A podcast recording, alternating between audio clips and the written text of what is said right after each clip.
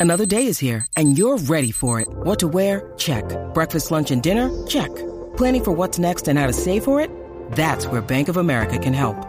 For your financial to-dos, Bank of America has experts ready to help get you closer to your goals. Get started at one of our local financial centers or 24-7 in our mobile banking app. Find a location near you at bankofamerica.com slash talk to us. What would you like the power to do? Mobile banking requires downloading the app and is only available for select devices. Message and data rates may apply. Bank of America and a member FDIC.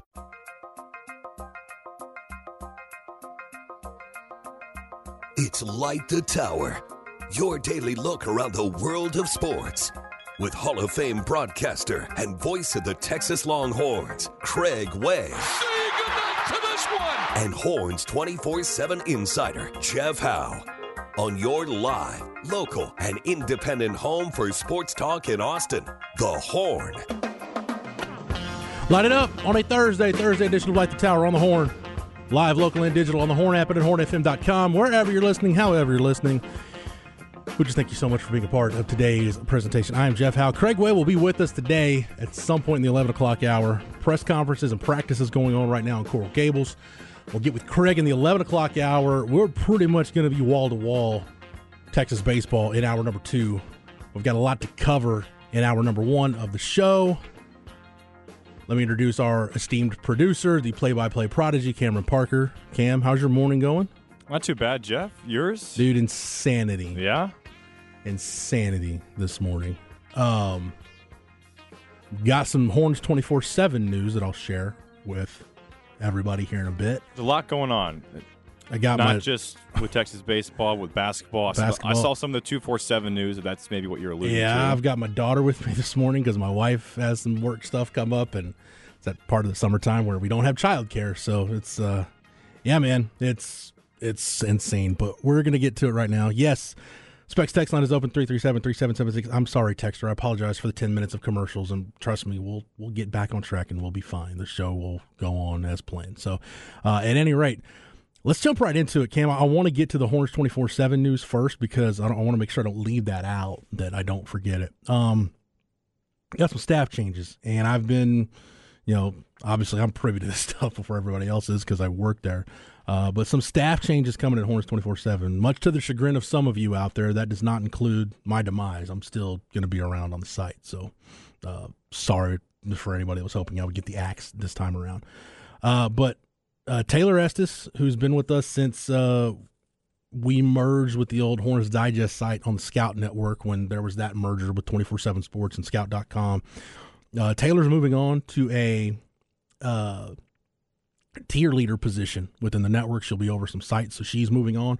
Uh, Mike Roach moving on, but not going far away. Mike is now going to cover recruiting all over the state of Texas, not just Longhorn specific.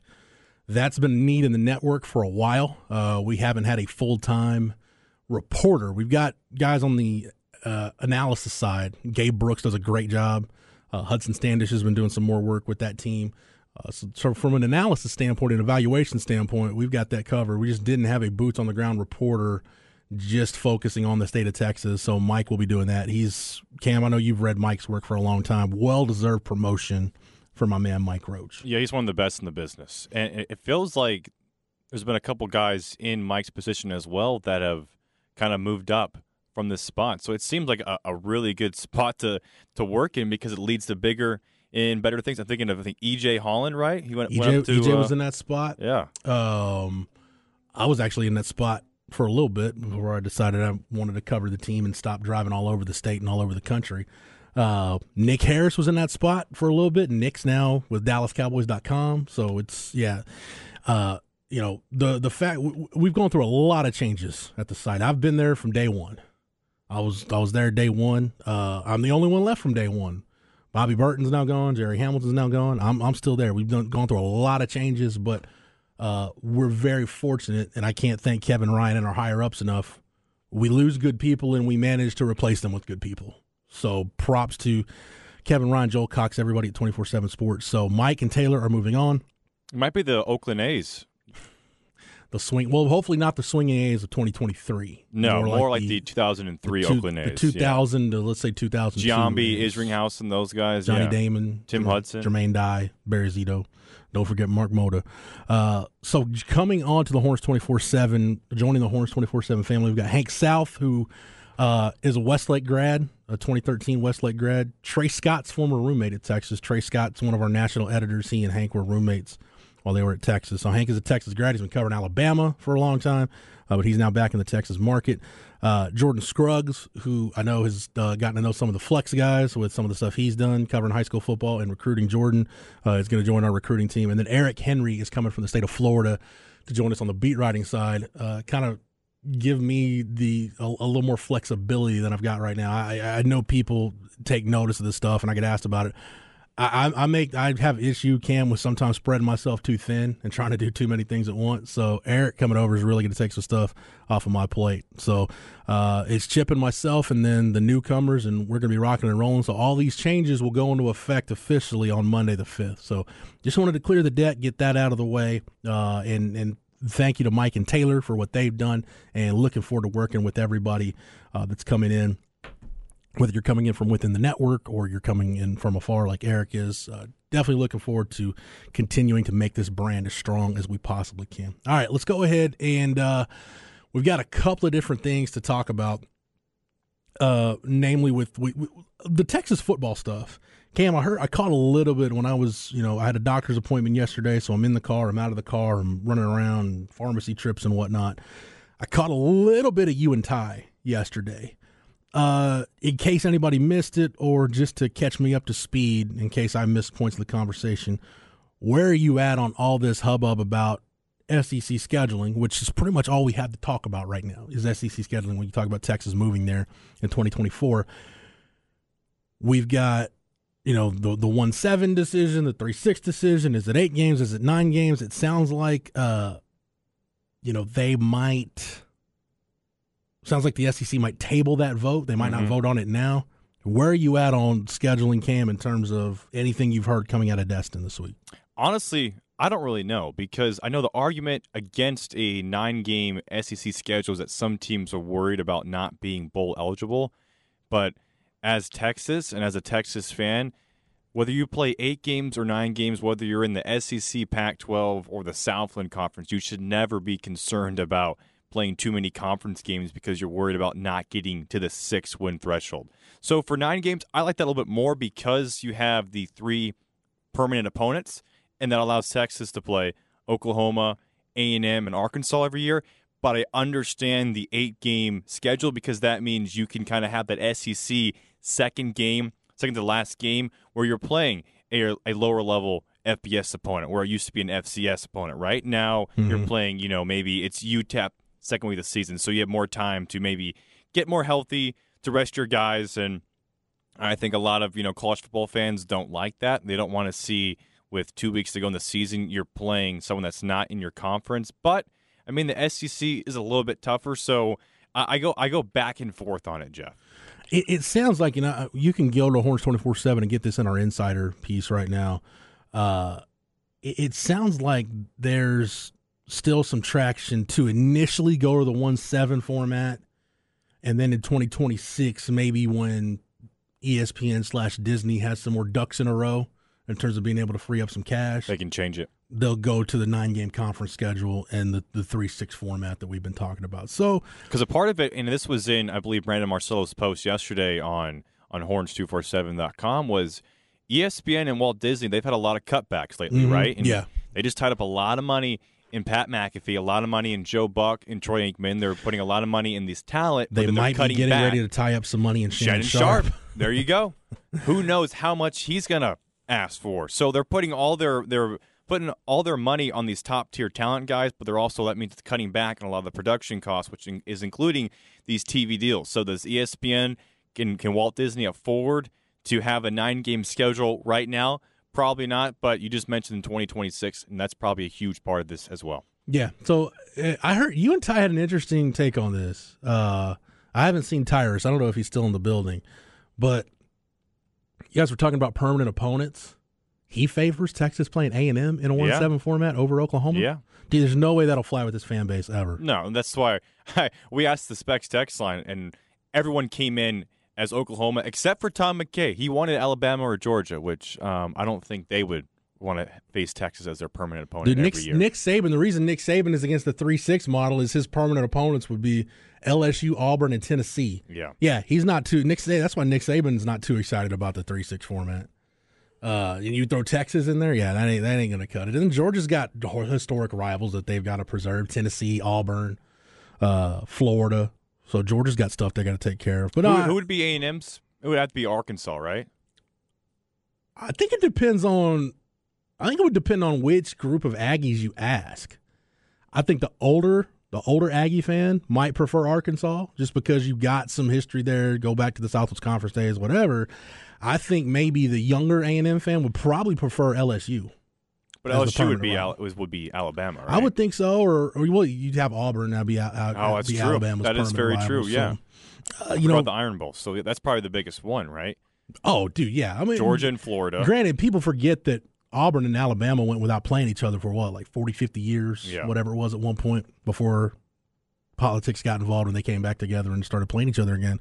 But yeah, you, you'd have to keep at this point. You'd have to keep the Iron Bowl. I, I would think for Aggie fans, I, again, I think the younger A and M fans, and maybe even some of the older ones. I don't know, uh, A and M folks. I don't want to speak for all of you, but I would think LSU would be if A and M fans had their druthers. That's and and you'd say, okay, Texas is off the table. Who's the one team you want to play in this two-year one-seven format? It would be LSU, but at the same time, Cam, you could go to a one-seven and just do Texas and Texas A&M, and then when you go to the nine-game format in 2024, you just slide A&M in there, or if you're on the A&M side, just slide Texas in there as one of your two additional permanent opponents, and then just rock and roll from there. Do you think so? If they did that, would that stop the Red River rivalry from happening every year? Dude, no, there you can't do that. I don't think Texas or Oklahoma or what that game could mean now to the SEC to have SEC branding at the Cotton Bowl and to have that be an SEC game. I don't think there's any way any of the involved parties would let that. So it, happen. it would be, you know, a quote unquote rotating opponent until the until it goes two, to the yeah, two years. te- three. well, depending on how you're looking at it, you could do it this way. Certainly, I'm not giving any inside information, but you could do it this way. You could have A and M. If you're a Texas fan, you could have A and M, or if you're an A and M fan, have Texas be the quote unquote one of the seven rotating opponents. End quote. And then starting in 2026, oh, guess what? Now you're one of our three permanent opponents. And go roll and have the nine game schedule from there. Uh, a couple other tidbits I want to mention. This, this is not our Longhorn Notebook. I want to talk Texas basketball in the Longhorn Notebook coming up here in just a few minutes. Uh, that's one of the many tidbits in the insider. I found this interesting, Cam. We talked a lot about the Paul Chryst hire on this week's Longhorn Blitz podcast, which, by the way, uh, was last night. Uh, was Wednesday nights at eight o'clock is when the Blitz airs after the Flex show. Uh, you can also get that anywhere you get your podcasts. Anywhere you know, you use Apple Podcast, Spotify, whatever you use to get your podcasts. Just search Horns twenty four seven. That is Horns, the number two, the number four, the number seven. No dashes, slashes, or spaces. Squeeze it all together. Find the Horns twenty four seven podcast feed. Click that follow button. You get every episode of the Blitz when it drops. We talked a lot about the Paul Chryst hire, and I mentioned this with you and Craig on Monday that. I think people rightly, you know, Texas fans rightly talk about what it could do for the run game coming off a year where you're missing uh, Bijan and Roschon. You're kind of looking to revamp your run game, maybe dial up some different things, scheme up your run game a little bit better now that you can't just rely on uh, those guys accounting for unblocked defenders and maximizing runs the way they did, which was they were two of the best in the country at doing at it. If you look at the PFF numbers, just in terms of missed tackles forced and yards after contact and, and go into the, the do the deep dive on those numbers. But and you look at the offensive lineman Paul Chryst has had, but I really dig it from the standpoint of Sark having that Power Five head coach who's been a play caller, who gave up play calling duties. Paul Chryst has a really unique perspective. He can give the Sark on how he sees the game, and uh, we caught up with a source. Uh, this was uh, what a source close to Sark, uh, uh, with a source close to Steve Sarkisian said about Sark hiring Paul Chryst. I'll just read this verbatim from the insider quote. This has a chance to be a brilliant move by Sark. Quote, no one was more committed offensively to running the football and creating physical in your and creating a physical in your face mindset to run the ball than Paul Chryst at Wisconsin. At a time when you lose Bijan Robinson and Roschon Johnson to the NFL draft, but might have a team capable of making conference title run. Having a guy like Chryst offering you ideas on the ground and pound to complement Sark's passing game genius is huge. I think it allows Steve. Uh, I think it shows, excuse me, Steve wants all the expertise he can get his hands on to help him get Texas over the top. A really self aware move. Cam, I couldn't agree with that more. Look at the running backs. You mentioned the offensive line. Actually, we had Wescott Eberts on the show yesterday, and he was, we asked him, you know, what what position group are you most confident about going into this next year? And it was the running back, the running back group. And I think a lot of that is now with Paul Chryst and his ability to help out this group. Yeah, it's pretty young. You're losing a lot of production from Bijan Robinson, from Roschon Johnson, but you can't deny there's talent there. And look at what Paul Chryst and a lot of you, you could say it's the offensive line and all the big humans he has, but look at Texas a lot of big humans now on the defensive line, Jeff, and there's a lot of talent. There's a lot of guys that may be reminiscent of the Montee Balls, the Jonathan Taylors. Uh, who, who's the other? Uh, Melvin Gordon, right? Is his first name Melvin? Yeah, Melvin Gordon. Yeah. I mean, look at what he's done with those running backs, and I think he can do the same exact thing here at Texas, even if it's just for one year, like we saw with Gary Patterson. Uh, I do think uh, you mentioned the running backs. Uh, you know, I, I do think people need to remember, though, with Paul Chryst, there's only so much he can do as far as actual coaching goes. So it's not like a whole sudden. It's not like he's going to be, you know, on the field in the huddle. Yeah. Uh, you know, with with Tashard Choice. But schematically, though. Yeah, schematically, schematically, it's going to be huge. I, I just, you know, but going back to my theme, I, and I don't want to lose sight of what it can do for the run game, what it can do for the backs, how much of a help he can be with, to Kyle Flood on the offensive line. But to me, I, I don't I don't want to lose sight of that. But I just go back to my overarching theme for the season of the growth Sark needs to make. And I've talked about this kind of the staff as a whole. And really, I don't want to thank Rod for correcting me on the blitz this week. I need to exclude Jeff Banks from that because special teams has been really good. I think hiring Joe DeCamillis is really doubling down on a strength. You know, kind of like last year when Sark used a lot of 12 personnel for a couple different reasons. One, your wide receiver depth took a hit once Isaiah Neyor went down, and two, you had two of the best running backs, maybe the best backfield in the country last year. So you're really doubling down on an advantage, just playing with a bigger surface. I think that's what Joe DeCamillis is going to do for the special teams. It's a big year for Jeff Banks to for a couple things. One, he's probably going to have the best return and coverage units he's had when you look at the talent in this program, the young talent in this program. Guys that are, you know, a guy like Jere Bledsoe, right, Cam? A guy that's going to need a place to play. Uh, you think about Maurice Blackwell's been huge on special teams the last couple of years. Keaton Crawford's been a big part of special teams. And we know the staff will put starters on special teams, but the guys they have with the size speed ratios they've got across the board, they should have their best coverage and return units they've had at Texas. So Jeff Banks could be over overseeing one of the best special teams units in the country, but also you've got to maximize Ja'Tavion Sanders and what's probably going to be the last year you've got with him. I still think, and we'll get more into this as we get closer to the season. I think that's who your offense is going to revolve around. I think JT Sanders will be the focal point of everything Texas does on offense. And the other thing I think Jeff Banks needs to focus on, which is why you can have Joe DeCamillis doing a lot of the work that Jeff Banks doesn't necessarily need to take time to do, is because I need Jeff Banks not only max. If I'm Sark, I not only need Jeff Banks maximizing JT Sanders, I need him bringing along Gunnar Helm and Juan Davis and Spencer Shannon because the tight end is so important to Sark's offense. He said it time and again. The tight end is the second most important position on his offense, right behind quarterback. Other than quarterback, is the most important position granted, there's nobody else in that room that can replace JT Sanders or get even close. But what you can't have happen, as I knock on wood, if something were to happen to JT Sanders, the tight end can't suddenly be obsolete mm-hmm. in the offense. You got to make it functional. So you got to really figure out what you got with those other three guys. And I don't, I'm not including Will Randall in that mix because he's coming off the ACL. We probably won't see Will Randall at all this year. So I need Jeff Banks maybe focused in other areas. Joe DeCamillis taking some of that stuff off his plate. And Payam Saadat, I think it's helping PK figure out kind of more exotic ways to get after the quarterback. We'll get into that a little bit uh, after the break. I do want to talk more about him because he's kind of the, the one assist uh, special assistant that we haven't really talked about. But again, with Paul Chryst, I think it's game management, but all the stuff where Sark really needs to grow. I think those are the areas where Paul Chryst can help him a lot because again, when you've been a Power Five head coach who's coached in big time games, who's won big time games, and you were the play caller, he can give Sark that perspective that Sark is really going to understand considering he's doing those things now. All right, we'll take a break, come back. We'll continue the Texas football conversation, but also we have to talk Texas basketball. The big news last night Dylan Mitchell's coming back. What does the Texas roster look like now? And what might Rodney Terry and company be looking to add to finish off the roster heading into his first full season on the job? We will do that and more. Continue to take your feedback on the Specs text line, 337 3776. All that and more coming up when we continue on Light the Tower on the Horn, live, local, and digital, on the Horn app and at hornfm.com.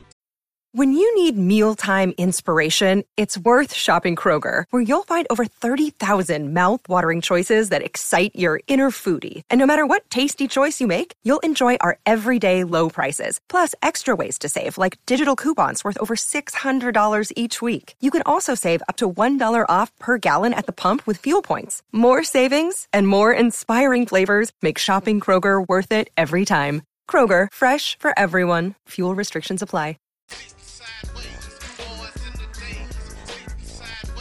Craig Way and Jeff Howe light the tower.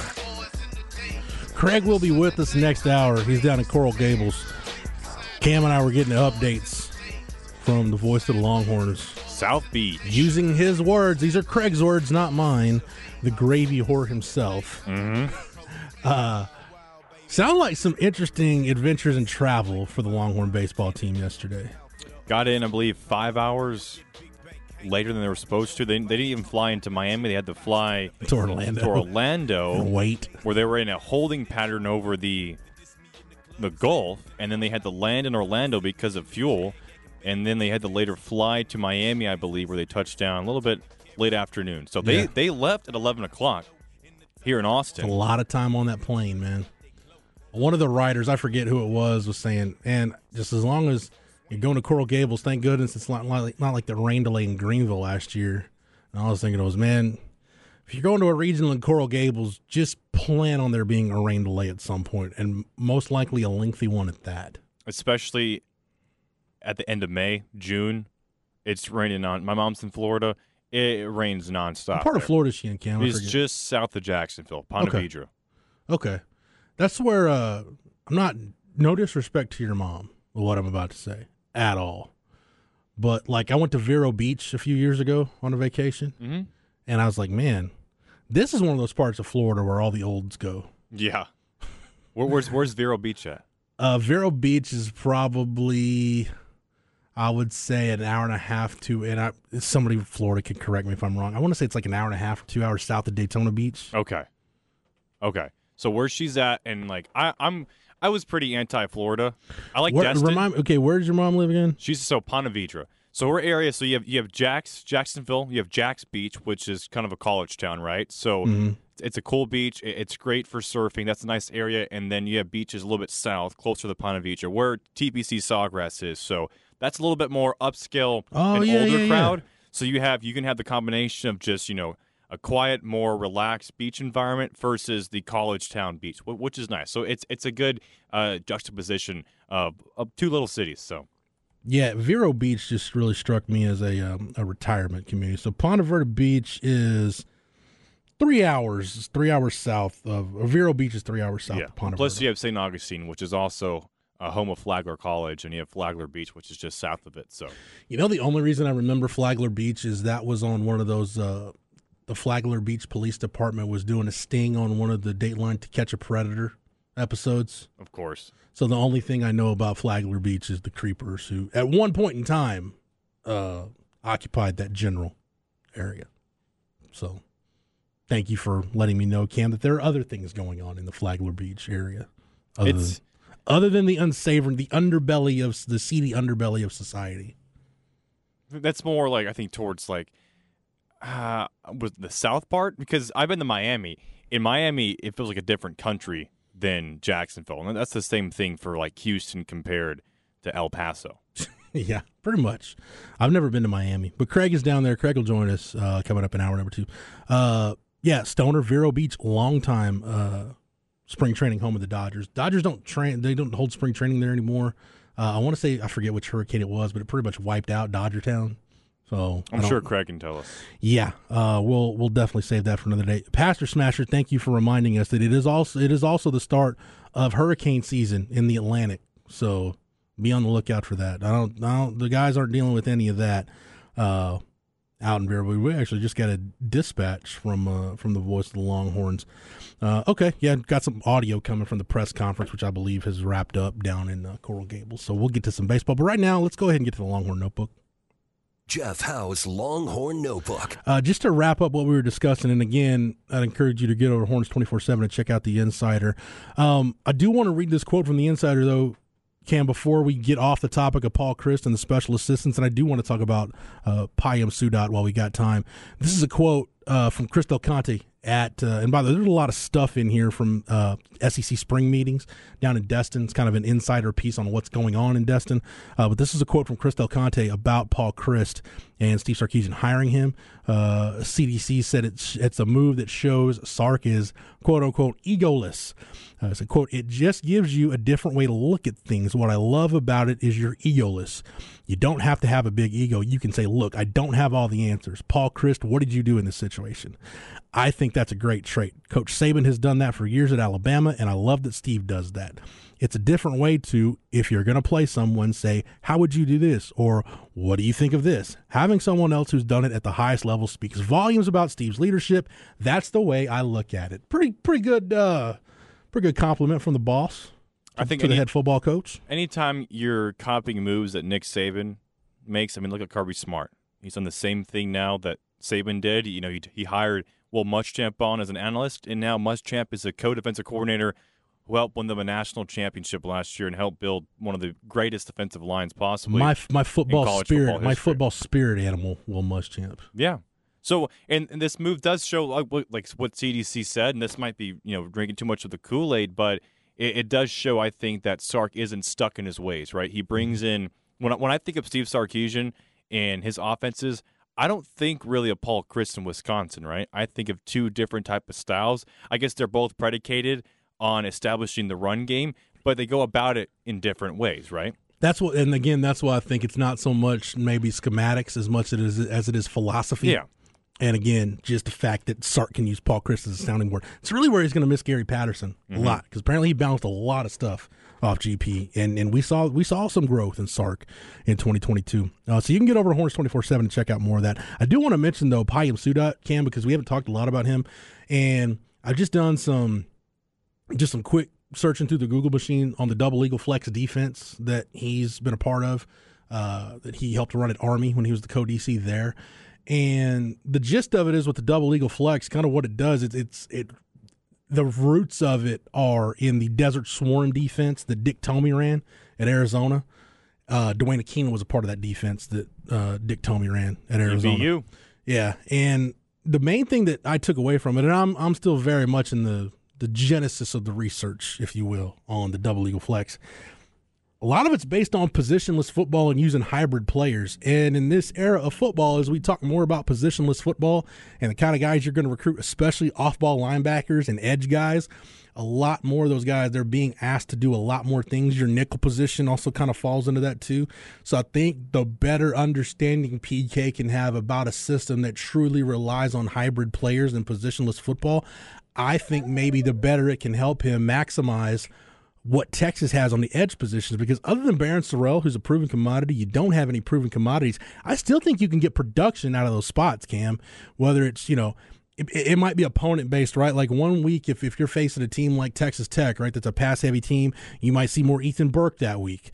Uh, if you're facing a team that's uh, maybe a little more balanced, you might see a little more Justice Finkley in there that week at that other edge spot. So, uh, and, and, maybe if you're facing a team that's more run heavy, maybe you see a little more J'Mond Tapp and get you uh, some a guy that can play with the allow you to play with a bigger surface. Trey Bledsoe's a guy that can be on the edge situationally. So I just like the fact that It'll help PK understand how to better deploy his hybrid players, maybe switch some things up. Because DeMarvion Overshown, for all intents and purposes, was a hybrid player last year that they moved around, kind of a, a positionless guy. So get a better understanding of that. And then with your blitz packages, just figuring out better ways to get to the quarterback. I've always said at a place like Texas, and you kind of see this with Georgia and to a lesser extent Alabama. Uh, Clemson's been this way when when you're at one of those schools where you can recruit elite defensive talent, if you're doing it the right way, you shouldn't need a ton of exotics to be really good on defense.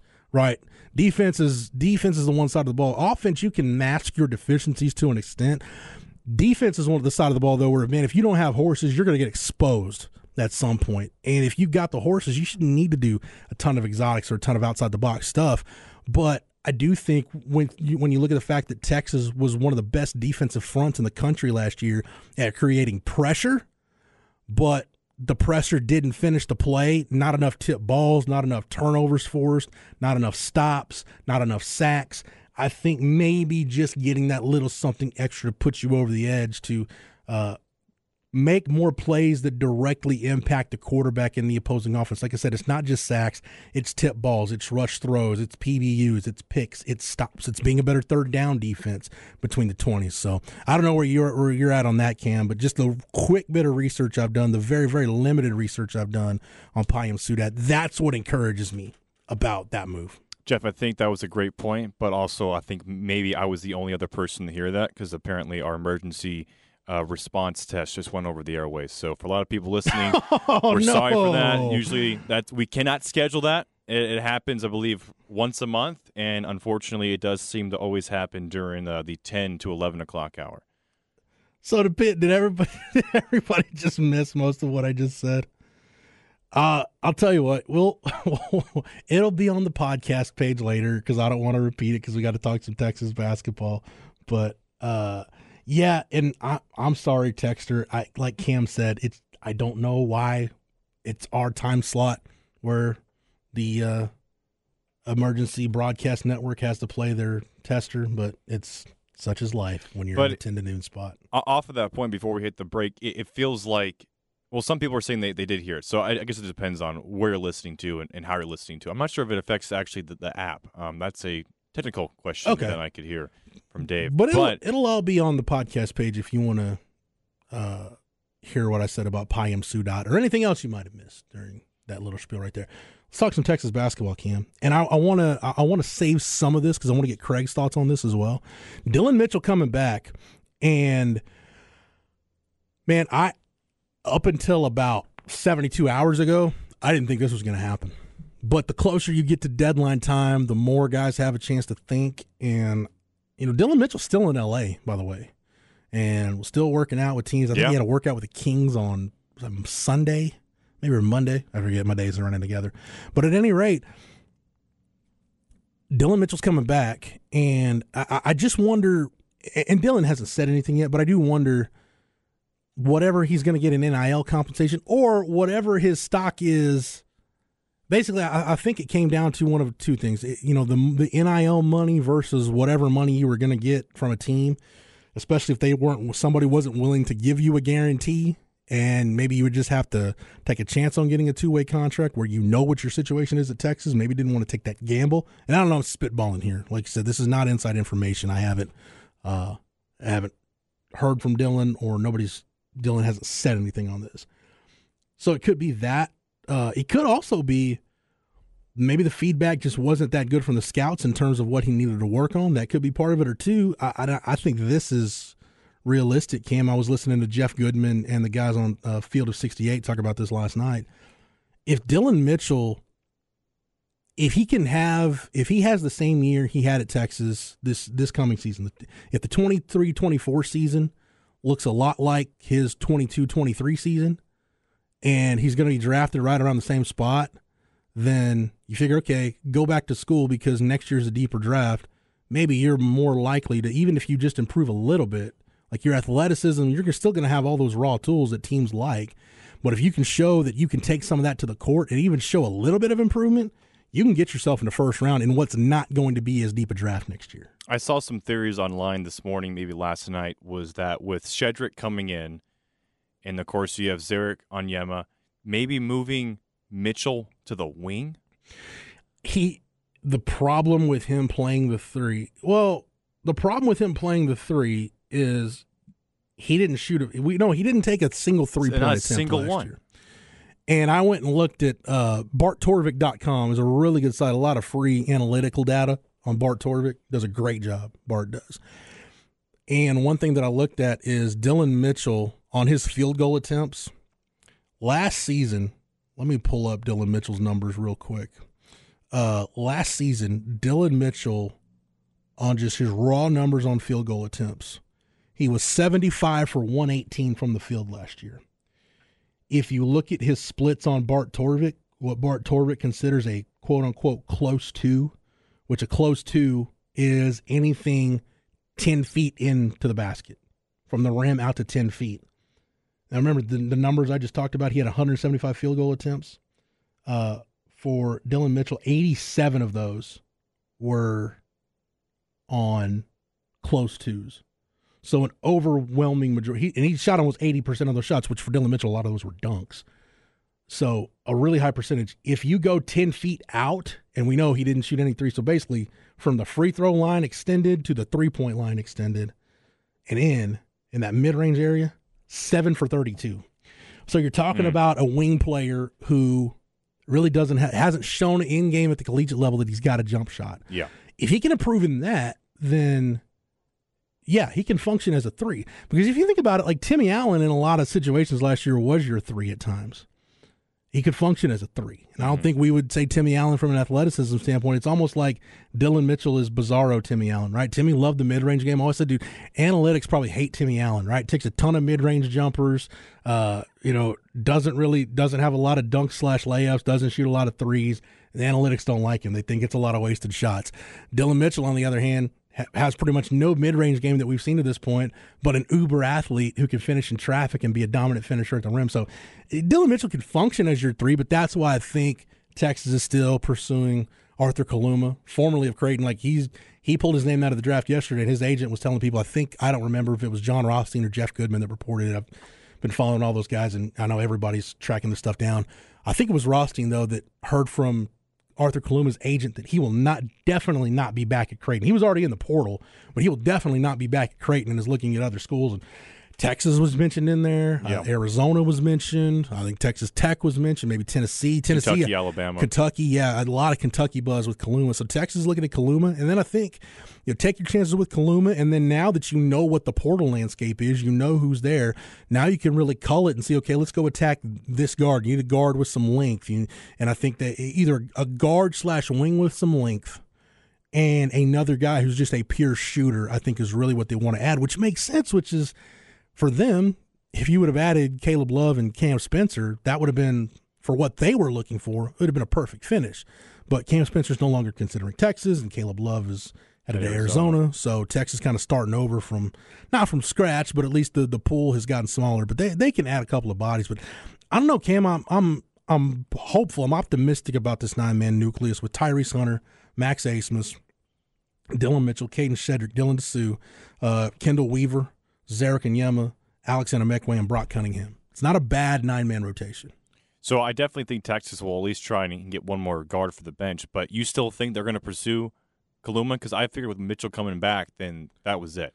No, because I think Kaluma. If you get Kaluma, it just gives you that much more versatility in your front court. Like you could play Kaluma and Mitchell together, and ideally in that situation, you could definitely play Mitchell at the four and Kaluma at the three, or or vice versa. Uh, you could go big and play Kaluma, Kaluma or Mitchell with Shedrick and Disu. Uh, you can bring Shedrick off the bench. Like there's a number of different things you could do. I, I just I think it's going to be more of a situation where maybe Arthur Kaluma looks at Texas and kind of reads the tea leaves and say, look, if Dillon Mitchell's coming back, he's not coming back to play 17 and a half minutes a game and yeah. be and be in the uh, the supporting role that he was late in the season. I do like where the depth's at in this team because uh, a month ago the sky was falling, right?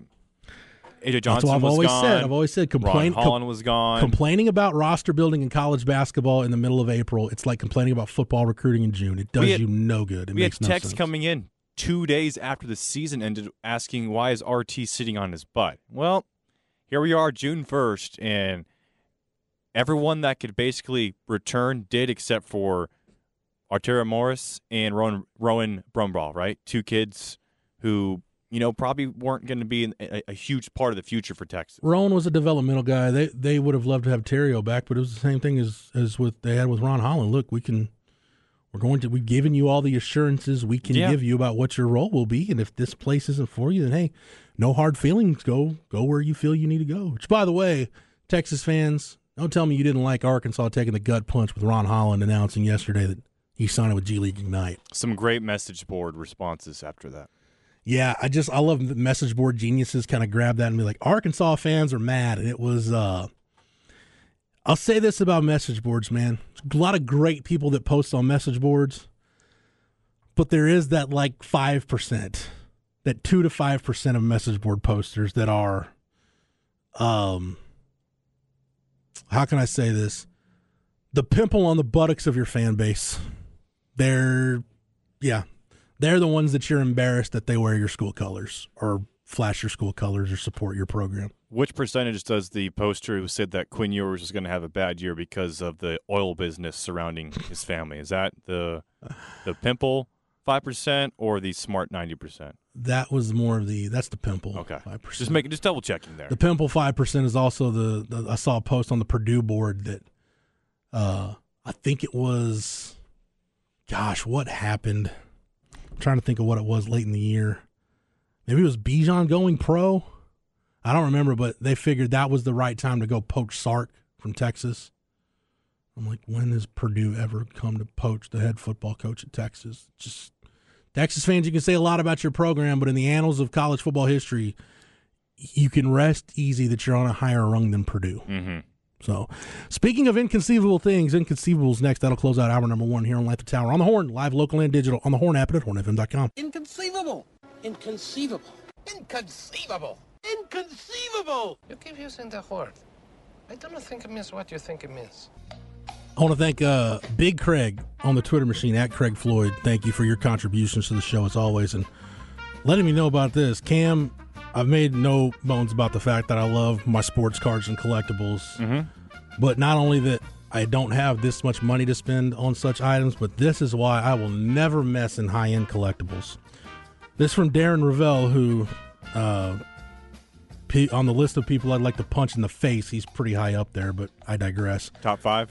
Oh, dude, probably top two or three. Oh, okay. Yeah. Uh, And you aren't the only one. That is confirmed. Yes.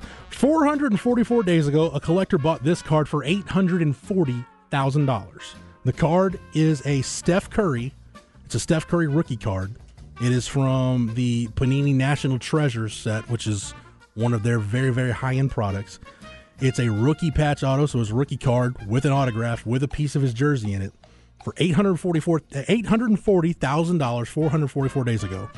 Last night, Cam, this card sold on the Goldin Auctions website for $168,000. That is a loss of over Oh, wow. $1,500 per day.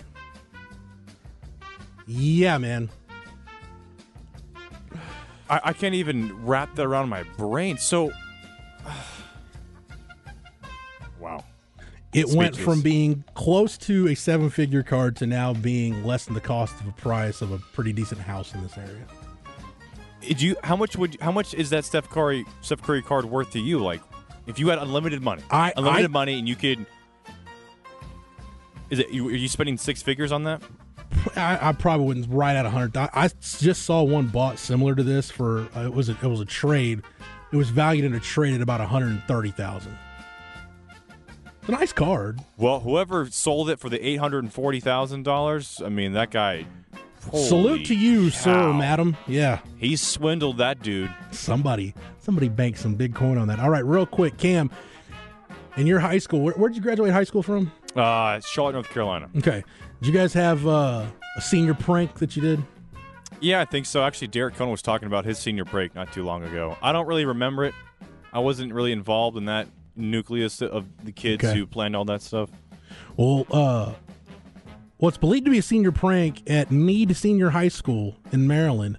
It's believed to be a senior prank that the school, Fort Meade, uh, Meade Senior High School in Fort Meade, Maryland, the school itself was listed on the online marketplace Zillow for the price of forty-two thousand sixty-nine dollars. uh, Bob Mosier, a spokesperson for uh, the uh, school district uh, that oversees Meade Senior High School, confirmed in a statement to Fox 11 News that the local high school isn't up for sale. Again, they're saying it's probably a creative senior prank included in the listing. Cam. Uh, it said the listing claimed the school was quote unquote for sale by owner and provided a phone number that direct callers to the Meade to Meade Senior High School's main line. They quote, This nice half working jail is on sale for a steal. All 15 bathrooms come with sewage issues, the unknown prankster wrote. The school also comes with dangerous, unfinished sections that could cost you your life. Your neighbors are rodents and insects that will make you squeal, the fake listing went on. The school comes with complimentary trash scented air freshener and water issues. That is pretty brilliant. That's some great stuff. I wonder how many calls they got from people actually Hey, interested in, in buying it. 42 grand seems like a deal for uh, this property. We're not for sale, sir or madam. So, oh, I dig that. Putting the uh, the school on Zillow for your senior. I'm sure some people like wanted to like, hey, can we throw a rave in this in this new Zillow listing? It, we're not for sale, sir. You just walk in one day, it's, it's a foam party. Like, the hell's going on in here? That's going to do it for hour number one. Hour number two coming up next here on Light the Tower on the Horn, live, local, and digital on the Horn app and at hornfm.com.